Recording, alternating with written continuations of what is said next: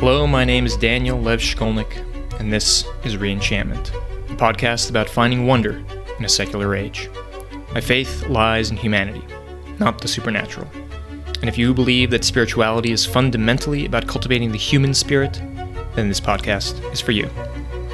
Today, I have an old friend back on the show, Mike Myers. For those who remember, he did a few early episodes uh, with me when I was just starting out. In many ways, we are very similar people, very like minded, and I think we're going to start doing uh, more episodes like this where Mike and I get together and talk about different aspects of spirituality, religiosity, the occult, and how they intersect with a naturalistic worldview. And now, without further ado, my conversation with Mike Myers on the intersection of magic and art.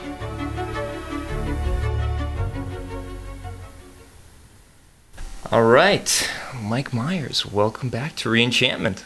Thank you very much. Thank you for having me. It's always a pleasure. Yeah, I'm looking forward to this a lot. You had brought up a starting off point to, to this talk, uh, a quote by the singer of Tool, Maynard James uh, Keenan. And yeah, what is that quote? He says somewhere in an, in an interview if you don't believe in magic at some level, be it God or whatever, then your art is going to suck. Which I think, which struck me as a really interesting perspective. I think historically, it's there's there's a lot to be said about it, and I think that there's a lot to unpack there. So I, I had brought that up to you. Yeah, it's a it's a bold claim. It, it's a very bold claim. um, yeah, yeah. It, it's and when I read it, it I, I didn't know what to what to think about it at first. I felt like I, I had to sit with it some, but something it, it felt like it was getting at something uh, that I, as, as an artist, understood intuitively. Mm-hmm. There was another quote that you you brought up afterwards by Theodor Adorno mm-hmm. that I felt was a really great compliment to it. And w- what was that quote? Magic, or pardon me, art is magic freed from the lie of being truth. Yeah which is a beautiful line, absolutely stunning. Adorno is a very difficult writer, but he can be a very beautiful writer as well. But there's something to it. There is some relationship between art and magic, and, and I'm using magic in a big sense, right? Religiosity in this case would count as, and certainly, I mean, my background is in music. Certainly, in the history of music, like uh, musical notation was developed for religious reasons. A lot of the history of music is bound up with the history of the church in for 10,000 different ways. Mm-hmm. There's something I think about devotionality and the search for transcendence that's built into the arts, sort of longing, a certain uh, yearning for a world that's otherwise than this one that that needs to be there. Yeah, because it's art is not just representation of the world. Like it's it's not yeah. just trying to give a blueprint and like this is exactly how the everything looks exactly as it is. There is that component of yearning, and it, it made me when I read those quotes. It and when I was reflecting on them, it brought me back to I think why I wanted to become an artist in the first place. Why mm-hmm. I started creating pieces of visual art, writing. Mm-hmm. It's to create a world that is that is other than this one. Mm-hmm.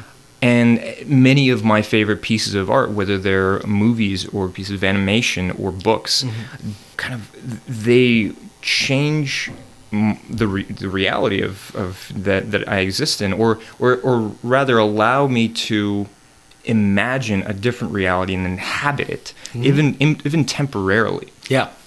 Yeah, no, I, I absolutely agree. And furthermore, I think that there's a transformative dimension, right? I mean, I think that we go into uh, listening to a piece of music or, or looking at a piece of art, and ideally, where we come away from that experience somehow being transfigured or somehow being changed. There's this idea of art as being this ennobling force in in humans that I think is it, it's a very classical idea, but it, but I think it survives to this day. Furthermore, Adorno also says somewhere that we need art because nature fails. right. Natural beauty isn't isn't enough for us. Na- Huh. Natural beauty. He says something like art keeps the promise that nature breaks. Something like that. Interesting. So there's this idea that that's not a direct quote, by the way. That's a that's kind of a paraphrase. But he he why can't we just go up to the national park and get our fix for certainly we do get get filled with with nature and certainly we do get something out of, out of that experience but it's it's- it's true that it's not enough right? Mm-hmm. This this world doesn't provide doesn't provide the images and the it doesn't it doesn't fill whatever longing is is there in in our humanity so we make things in order to do it Yeah, it, it brings to mind. I've thought a lot about the difference between films uh, and animation, so Mhm. live action films versus animated ones. And I I love animated films, Mhm. and I've thought a lot about you know, why. What is what does animation give that like a real real world action film does not?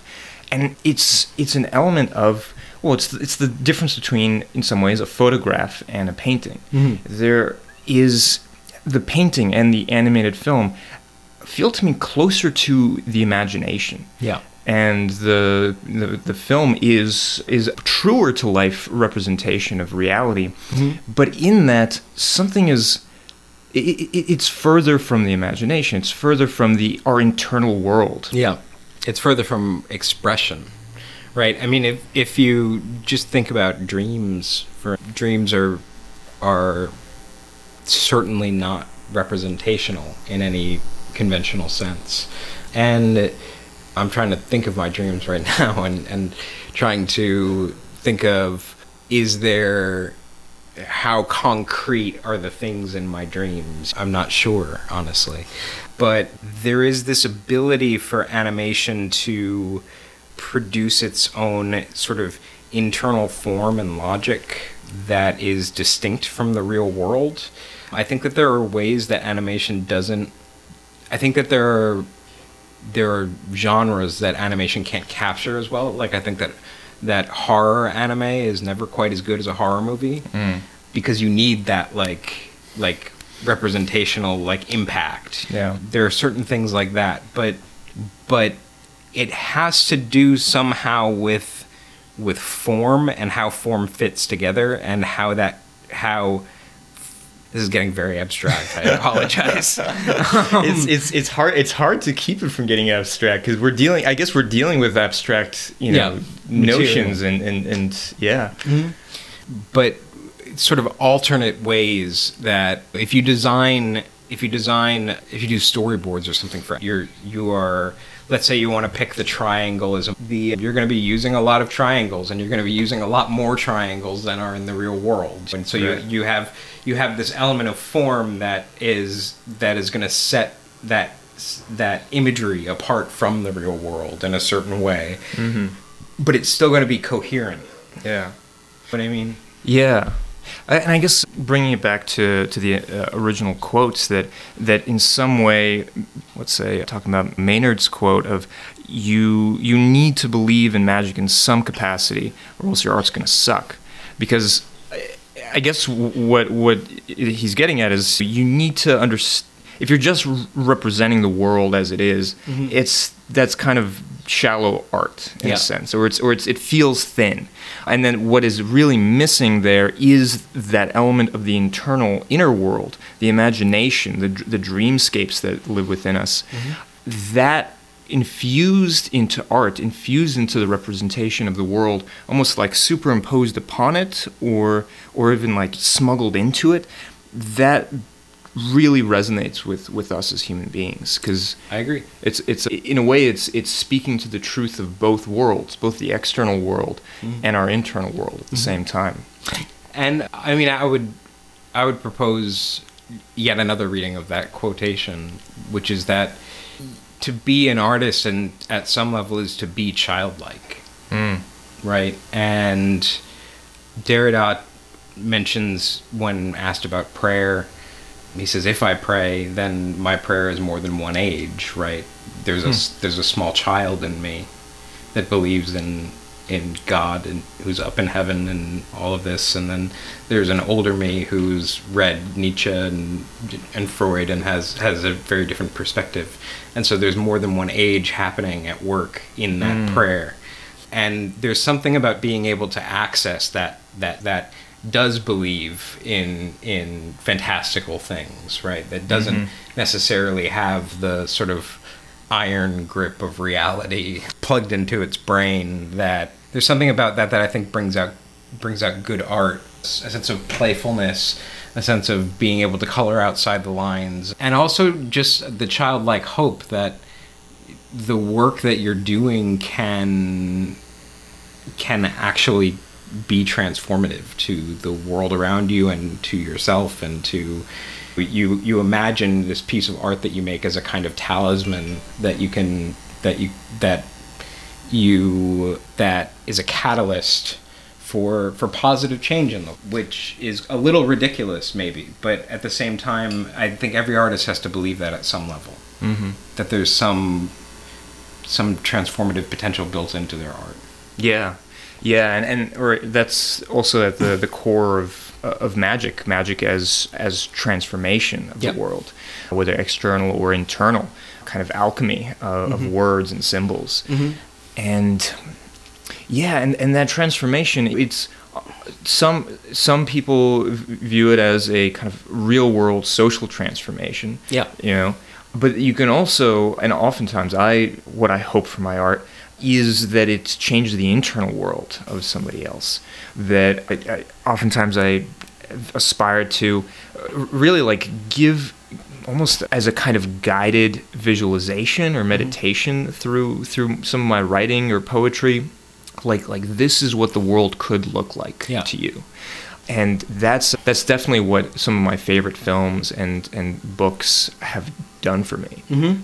Sure. I think that that's one of the markers of great art. And I think that the question of what happens to your art after it leaves your studio or what, wherever you make it is always a thorny, dangerous question, right? Mm-hmm. Because some some people are more protective than others of their of their vision, of their intention, of their ideas.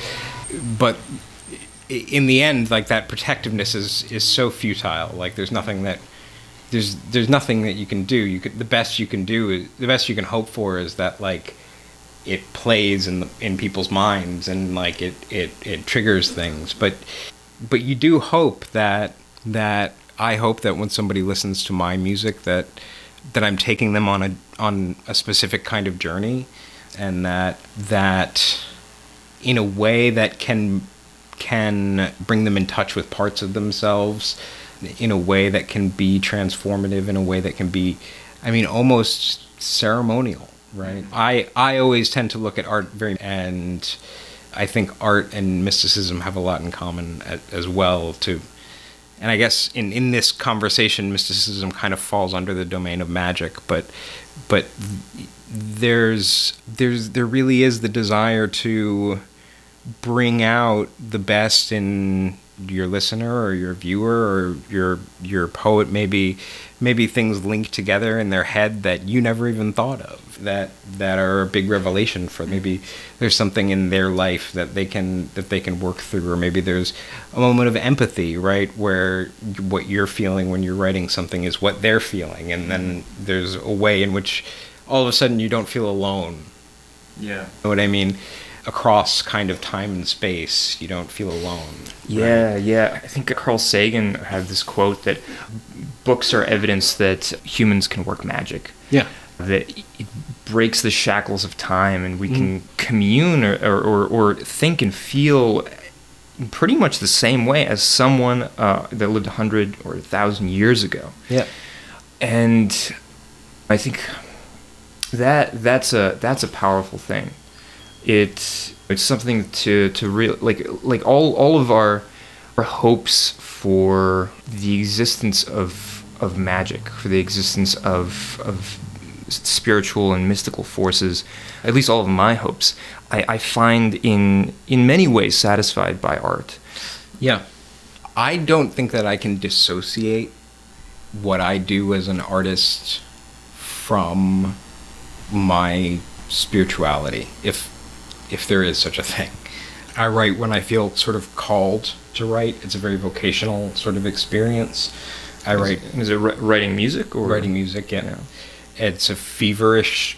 Don't stop until it's done, and I have. I typically have a very clear picture. All of it. It, it feel. It's like it feels like it's like I'm not doing it. It feels like it's Mhm. coming through me or something. Instead Um, of flow, instead of channeling. yeah, yeah, yeah. it feels like it's being channeled, which is not. Uh, I don't want to freak out your audience and say that I believe that it's being channeled because I I don't, but it's very like it But that's how it feels. Yeah, Right, and I think I think that's a that's an important point because I think that's really what undergirds so much of the of spiritual, religious, magical belief is that we we experience these things, and we've been experiencing them for hundreds and thousands of years, Mhm. of whether it's ghosts or possessions or or moving, changing things with your mind and your words, and it's what kind of is evidence for it or maybe like where where these these concepts emerge is a sensation of of internal feeling yeah, and and so it's it's not just to dis to, to, to discount this entirely i think is to discount a, a very real human internal phenomenon Mhm. and and to cut out let's say magic and spirituality and all mysticism and all that uh, that encompasses from one's life is to cut out pretty pretty roughly a large part of the human soul or the human essence of what it means to fully experience your life as a human being. I agree, and I think when we put, I think as as artists, it's dangerous to try and put too much of that process under the under the under the rubric of conscious reason. Dangerous, I mean, for the art. I I don't think that that's how the best art is made. Whenever I've tried to sort of reason my way through a piece of music, it might it might suck yeah, it, it doesn't. It doesn't. So there's there's. It has to come from. It feels like it comes from somewhere, And- and, it's probably the subconscious. I was I was gonna say yeah like when when people right when people say that it, it comes from outside of me or from from some other realm even when talk when people are talking about a religious phenomenon I, I translate it in my mind as oh it's coming from your subconscious Mm. it's coming from a part of you that doesn't feel like you Yeah. because it's not part of your frontal cortex it's not part of your ego Yeah. and it feels you know, oftentimes I, I think like if you if you go on a on a journey outwards into the cosmos into into the other spheres of reality Mm-hmm. i think that really what's happening is you're you're going on a journey inwards to Very- yours to your unconscious Very probably. I mean, I I don't know.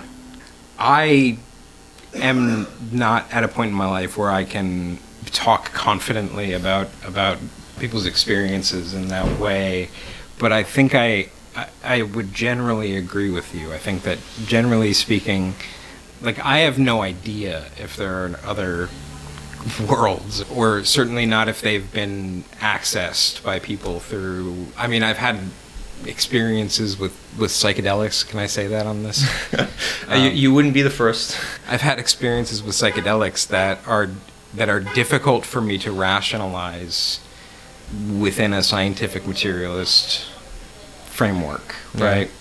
And I, I, I, know exactly what you mean, and I, I had a guest on who, who studies psychedelics, you know, mm-hmm. in, as a as an academic, as a philosopher, really, and he, he he had a very interesting way of putting it that I really like. He says like about eighty percent of the time, 68 percent of the time, I, I can vouch for materialism. Yeah. like that's the way that I live my life. That's where I would put my bet if I had to put down money yeah and but then the other 20 30% of the time like he doesn't know yeah and and I, I similarly have had with psychedelics those kinds of experiences that that for me make up i, I would say like the 10 to 20% of the of of of my my doubt or wonder about like maybe maybe there is something beyond the material Yeah. that we at points have access to sure or at least beyond what we think the material is Yeah. Um, It could it could it could very well be the the the natural realm has all these these aspects and dimensions that are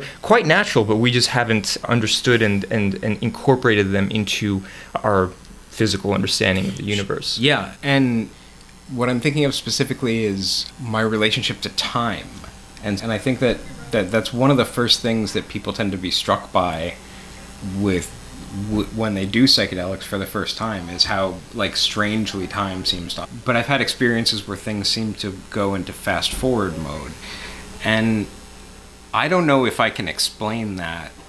Like I don't mm-hmm. know. I can't imagine what my brain could possibly be doing mm-hmm. that that presents that phenomenology. Uh, because it's not like I'm actually moving faster, and it's not like the world is actually moving faster. So how am I somehow getting ahead of the world, or am I behind the world, or am I like Right, right. like is I I can't make sense of of that experience without some kind of subjectivist tinge to. So I always have. It's what gives me maybe not only that, but but things like that give me pause before. And I think your your friend who said sixty to eighty percent of the time is probably right. Like.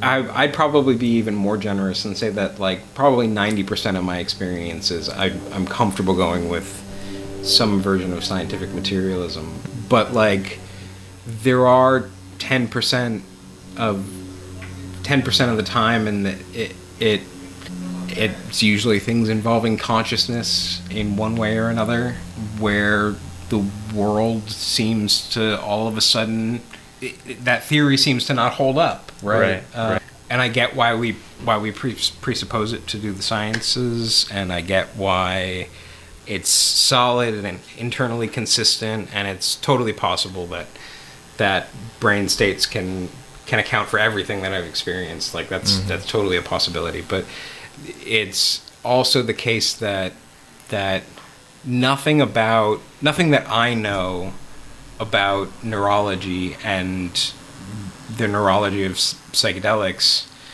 can account for that kind of phenomenon, hmm. right? And it doesn't mean that I have an explanation for it. Yeah, there are ways in which we know there have been psychological studies where we know that the brain perceives time differently in different circumstances, whether Yeah. it's bored or engaged. Mm-hmm. Like how how we there is seems to be like a, a- ticker in, in, in our in our minds Yeah. that measures the lengths of time. So so like I could I could totally see that that being that fluctuating and and the like. But then again, right there there are certain certain things that I'm I'm not entirely sure that that's the only thing at play. But that has to be relative to things outside of yourself, you would think. Like it can't have free like like like there has to be a certain point at which I really am moving in relationship to the car and there's some speed differential between me and the, and I don't know, maybe it's weird to have everything when when you talk about a ticker in your brain, it's it's it's weird to have everything speed up. It's weird to have everything slow down. It's weird to have everything appear the same speed, but but very drastically not be. Like you check your watch and it's like a half hour later, and you feel like it's been ten hours or something. Right, right. Like all these sorts of experiences that we have on psychedelics, where where where time seems to to bend and and- right. And and yeah, abs- absolutely. And I was just watching a, a video recently on YouTube visually representing general relati- relativity. Yeah. And the the struggle there is how do you represent the bending of time? Yeah. Because that is a physical thing that we know happens, we can measure. Mm-hmm. And, and it's it's actually a fascinating video. Maybe I'll link to it in the in the in the podcast notes. But it, it it it goes to show like this this stuff time really does bend and really is fluid. And I guess the the thing that well a lot of especially a lot of new age thinkers and, and uh, advocates they, they say like look physics says the exact same stuff like time bends and it and morphs and all the like and I guess I w- what I always kind of uh, retort with is like there's there seems to be a difference between physical time and uh, perceived psychological time. Yeah. Yeah, yeah, yeah. There's a difference between the phenomenology of time and the physics of time. Yeah. Definitely. And and one step further, it is not there are certain conditions under which time bends, right, in physics. Mm-hmm. And one of those conditions is not taking acid. It's just not it's not the same thing as going a third the speed of light, or like it's a different. it, these are different realms, right? And what, what bodies of the, water is that we use many of the, many of the same words and language uh, mm. to express both the physical and the, the internal emotional realms. Yeah, yeah, yeah. That is that is difficult. I don't know. I'm sure there's some analytic philosopher out there who can who can parse these kinds of things out and make them clearer. But I mean, like Kant, for instance, thought that time was just something that our brain imposes on the, and that reality itself is atemporal. Hmm. and that model, it sounds out there, but it's it's very very thoroughly argued, and it, it accounts for a lot of phenomena that are difficult to account for otherwise. And and it makes me makes me wonder about about someone like like good old Kant if he maybe he was right maybe there's maybe there is something about some kind of special connection between consciousness and time that that that isn't there in the absence of brains or whatever right but well, let's let's let's return back to, to back art. to magic and art. Yeah, yeah, We, we went we went on a on a on a trip. Let's say we went on an adventure, on a journey. But yeah, talking about psychedelics, I, I think in relation to art, mm-hmm. I think that's part part of why a lot of artists are, are drawn to to these these states, these substances in these states, is it allows us to enter into the well the very the very kind of like raw heart of mm-hmm. of our internal worlds, and that's where art comes from. Yeah, yeah. I agree. I I think that people are drawn to psychedelics for myriad reasons. I think that people are drawn to art for myriad reasons, but my intuition is that there is a link. If you look at I, I I'm always struck by like mandalas and stuff like that. Always strike me as being as being very reminiscent of imagery that I see when I close my eyes on mushrooms or something. Mm-hmm. So there's it's it's very likely a cross cultural experience, or it wouldn't surprise me if if there if it was people doing ayahuasca on retreats and stuff like that. The idea being to to somehow connect to some piece of yourself that's been discarded or ignored or even to, or even the ability to step outside of the rules of conventional reality to a certain extent and and kind of take it very often that's been my experience with psychedelics of like like okay the world is over there now and i'm here and i can rest finally right? Like i'm not caught up in in all of not only am i not caught up in it I, if i tried to be caught up in it it, it would be like like, like eh, eh, eh, in fact if, if you if you try and re-enter the world and do stuff like you regularly you would do while still in the grips of the the journey, yeah, it's that's a that's a recipe for disaster. yeah, yeah, it's not going to happen. So I mean, you you have to let go of everything, yeah. which is which can be a very restful thing. I think it can be a very scary thing for some oh, people yeah. too. Terrifying. Because your your comfort zone isn't there, but but there is something there's a, there's very obviously a connection between psychedelics and and magic.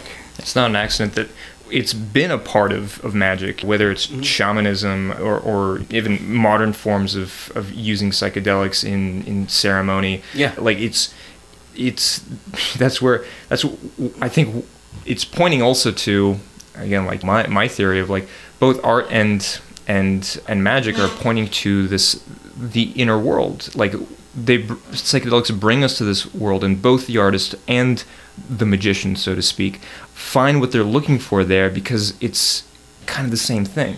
Yeah, that is true. I remember talking to a Wiccan high priestess, and uh, she showed me a very fat bag of mushrooms, and she told me a parable about a Buddhist monk who sat on the shore of a river for 20 years meditating until finally he could float across the river without and he got to the other side and he saw the Buddha and he said said look how awesome I am. I just levitated across the river.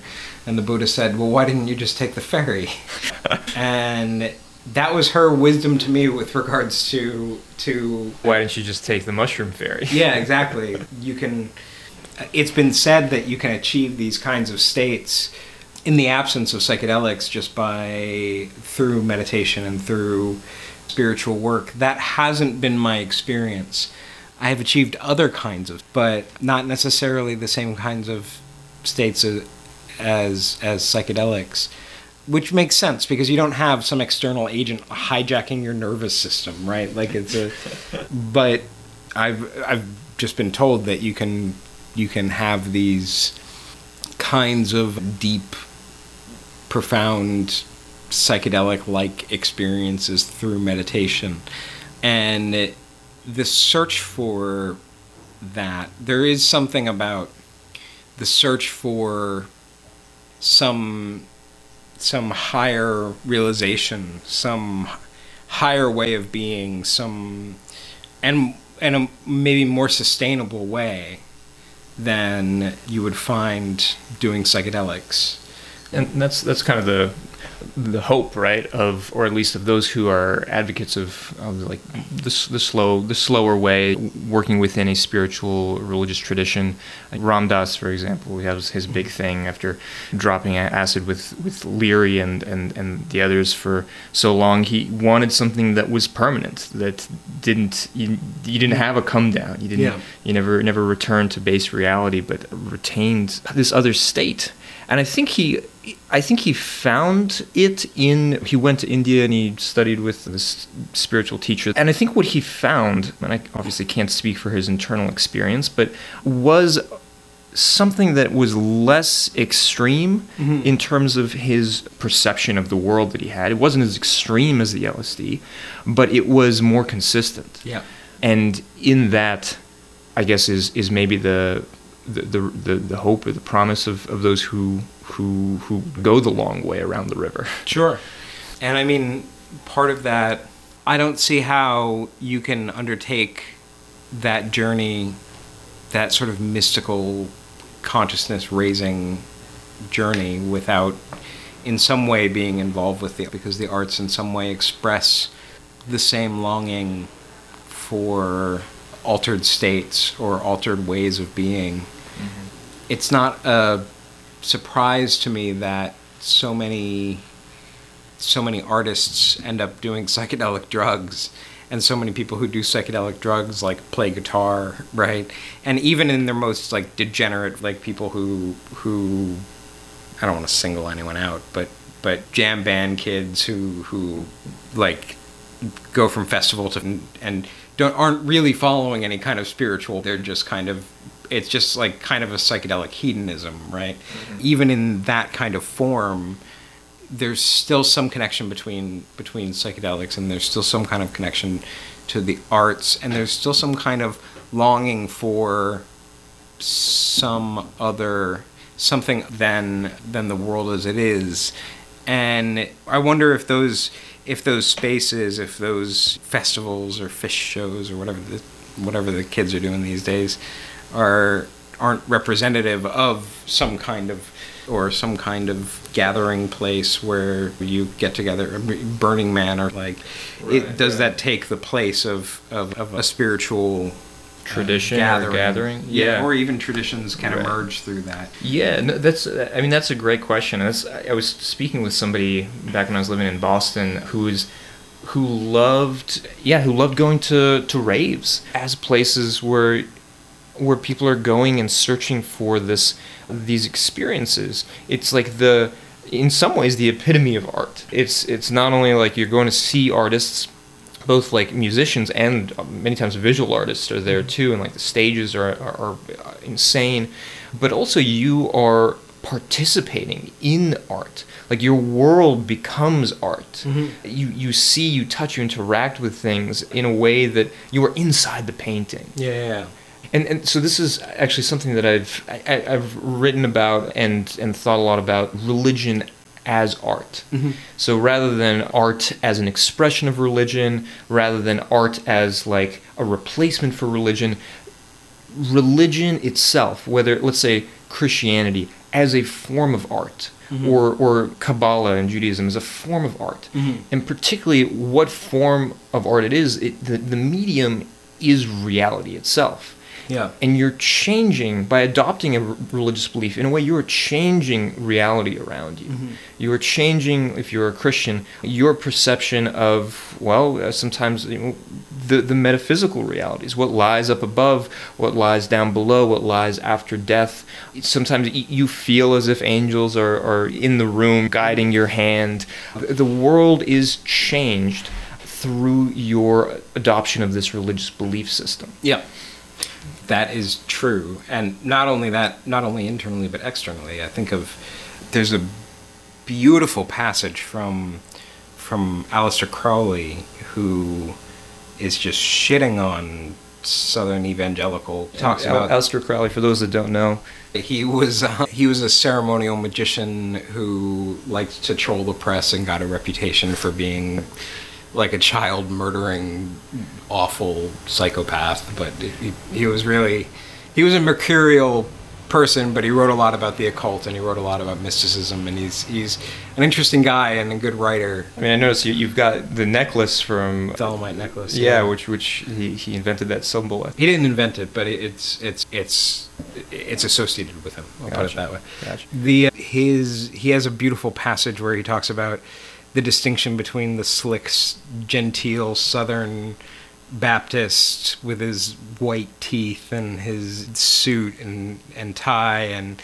you think of Joel Osteen someone like and then he compares that to who I think it was Saint Jerome who spent 40 days in a thorn bush and like Saint Francis of Assisi who's like plucking maggots off of his like sheepskin clothes and and thanking God for each one. And Crowley is using this to make a point about about this sort of he wouldn't say it's about capitalism and religion because he doesn't tend to talk about capitalism as the, the, the issue didn't didn't didn't weigh on his mind I don't think. But to me it's very apparent that this is this is about the commodification of religion right? Like mm. someone like Joel Osteen or even Pat Robertson or whoever these people are selling you. And so but the reason I bring it up is because is because Christianity as an art form when you say that like the first thing that thinks that I think of is that little excerpt from that essay cuz it's here's here he's juxtaposing these two different ways of being Christian as an art like b- being the art form of And, and, and the Um, and the aesthetic that is associated with that. yeah Right, like the the suit, the white teeth, the, the clean living, and versus a, a kind of well monk like existence, Mhm. like get getting into the, the, the dirtiness, the blood, the the getting close to the grit of the earth, Mhm. and yeah, I, I guess there's it, it, points also to the to the fact that well, let's just stay say even within Christianity, there is so many different ways of of expressing that theme, that form of art, different styles Okay. using the same texts more or less using using the same supposed god your aesthetic of being can can vary very very widely. And then talking even across looking at, at, at a in, inuit versus a japanese monk versus someone in the in the sikh tradition mm-hmm. there there is both an external difference in aesthetic but also how they perceive the world mythologically speaking is is different. There and their place in it and their place in it. Yeah, the, the the philosopher that that I was kind of uh, drawing on for for this this analogy was D- Deleuze. yeah Gilles Deleuze Yeah, where he was basically he was talking about the problem in philosophy is that they've been doing philosophy for like a thousand years plus, 2,000, 3,000, and we still haven't seemed to really gotten to an answer. Yeah. and and and it seems like to me religion has a, a very similar problem where like Yeah. Religion has been around longer than that, and we still disagree so profoundly on so many things yeah it, it may be more useful to think of it as a form of art rather than a science of truth.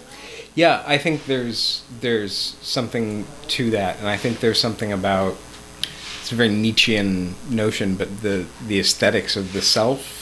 It's it's a question of how you discover your discover who you are, but it's also a question it's a productive question of how you bring yourself into being right how you are continually bringing yourself into being and how in in relation to what right and which is why i like I mean, we did an episode where I talked about my relationship to the occult, and it's why I like that, like the syncretic approaches to religion, where you can just kind of cherry pick the bits you like and kind of discard the bits that you don't, and like that, there's no contradiction there, mm-hmm. right?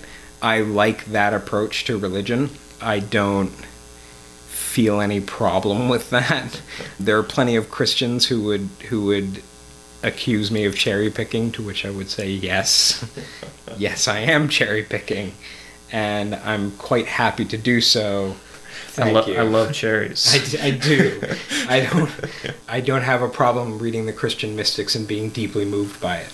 Mm-hmm. Right. And not going to church. and not going to church. Yeah. That, like, I don't feel like I have to accept the whole thing. I think that so much of, certainly so much about what magic and the occult is about is about cultivating a sense of devotion and cultivating a sense of of aspiration to transform yourself to to to participate in your own becoming i guess you could say and to shape that through your will and to me that's what in a much narrower sense that's what what the word magic is is sort of all in your own becoming. Yes, pretty much, in a conscious way. Mm-hmm. Right. And and so th- that involves how how you how you speak, how you move, how you how you act. Absolutely. What world you live in, what values you live by, what story and narrative you tell yourself about yourself. Yeah. Yeah and in fact that that that bit I've been thinking a lot about recently. The as as a writer, narrative is something I think a, a bit about, but recently I've been thinking about it psychologically as well. And there's a there's there's narrative therapy where the whole point is examine the stories you tell yourself about yourself. Which which of them are, are dis- disempowering? Mm-hmm. Which of them are holding you back in certain patterns?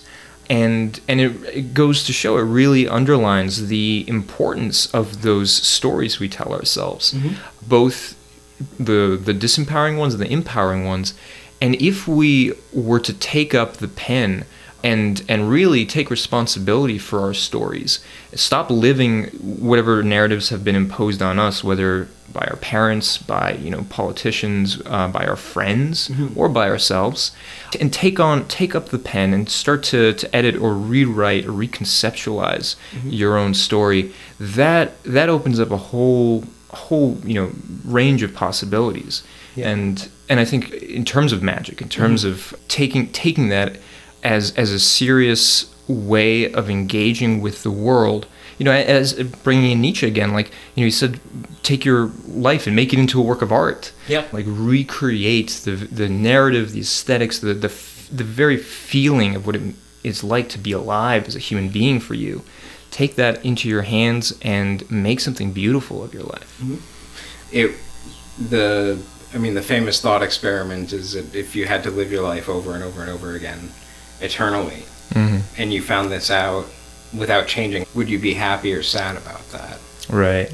That idea of the eternal recurrence, I wouldn't want to live my life twice more, much less, you know, eternally, eternally over and over. That sounds like, but, but it, but it, but it brings up a good point, right? Yeah. Like, like if you had to, the, the difference between living your life eternally over again and living it only once, in, in a sense, the stakes are are, are, are, are huge and high. Almost, pretty much the same thing, really. Yeah. If you only have one shot, like why why not risk mm-hmm. everything on it? Why not try and live the most beautiful, you know, amazing life that you you could? Whether it's what is it? The difference is unbearable uh, lightness of being, where mm-hmm. you live only once, or unbearable heaviness, where everything you do is repeated forever in the in the kind of back and forth of mirrors of, of eternity. Mm-hmm. Like the stakes are equally high. Yeah. Yeah, that's true. And they're equally unbearable. Yeah. and I get why people have notions of, of the afterlife under those conditions because the stakes all of a sudden go down. it's, it's a lot easier to it's a lot easier to deal with like with the idea of of that things continue, but not in the same way. Yeah, yeah, yeah. You, you don't you you haven't fucked up uh, like forever. Like no matter what you've done, you haven't you haven't screwed the pooch indefinitely. You didn't have one shot. You've got you have all the time in the world to work on yourself, and there's something about that that's that like like I get it, right? I get it, and maybe it's right. Maybe there is an afterlife. I don't I don't know. I've Yeah, of course. Then, then it depends which afterlife you subscribe to, right? I have no idea. I don't subscribe to any of them. I'm, I'm.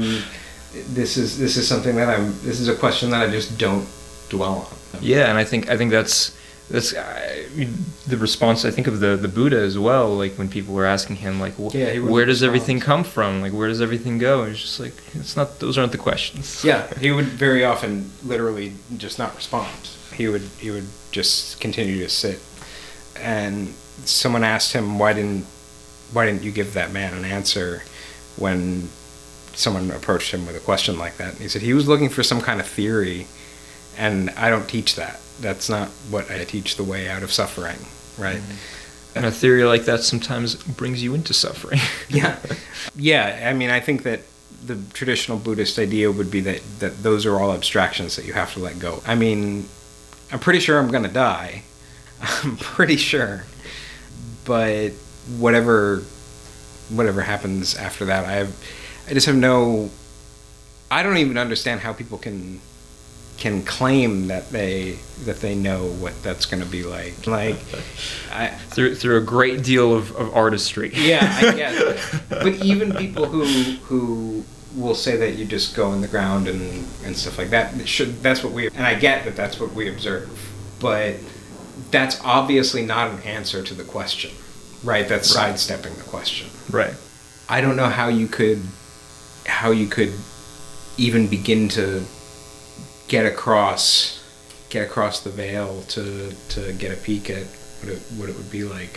It's to me it's just a foundational mystery that that it's kind of cheap to answer it.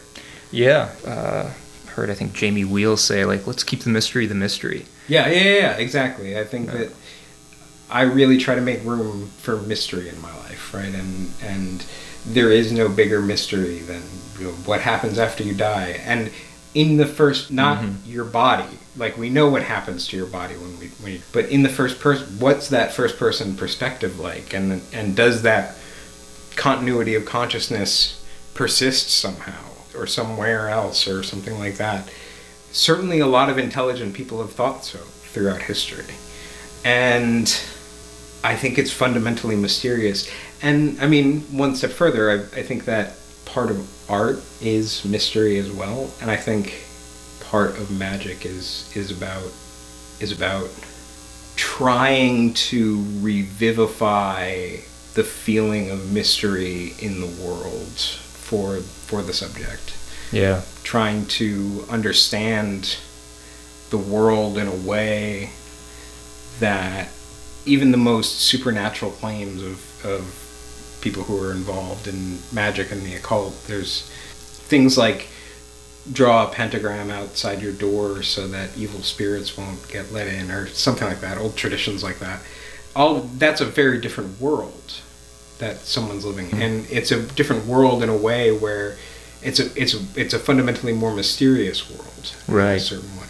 right? Yeah, and and and that's in part like you you make by believing and entering into this kind of belief system, your world then takes on a certain aesthetic, a certain Yeah. artistic look, where there are spirits, where there are dybbuks and and imps and or or ghosts, uh, and angels and demons and and all of this, and it's the very like feeling of the fabric of reality Yeah. looks different in your mind and also emotionally. Yeah.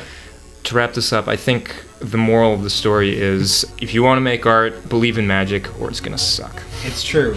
And Daniel loves pro wrestling. and Daniel. There's actually great animation about pro wrestling. Is there? I will say without a doubt, I love pro wrestling in animated form. Nice. Absolutely. Thank you for listening to Reenchantment. For those of you interested, Mike is also a music producer. He has a new album out on Spotify called Twilight Adorations for an Audience of One. Uh, you can find him on Spotify by searching Cracks in the Real, his artist's name. He shared the most recent album with me, and if you like haunting, alternative classical music, then this is something you're not going to want to miss. It is beautiful. Again, thank you for listening. I'll see you next time on Reenchantment.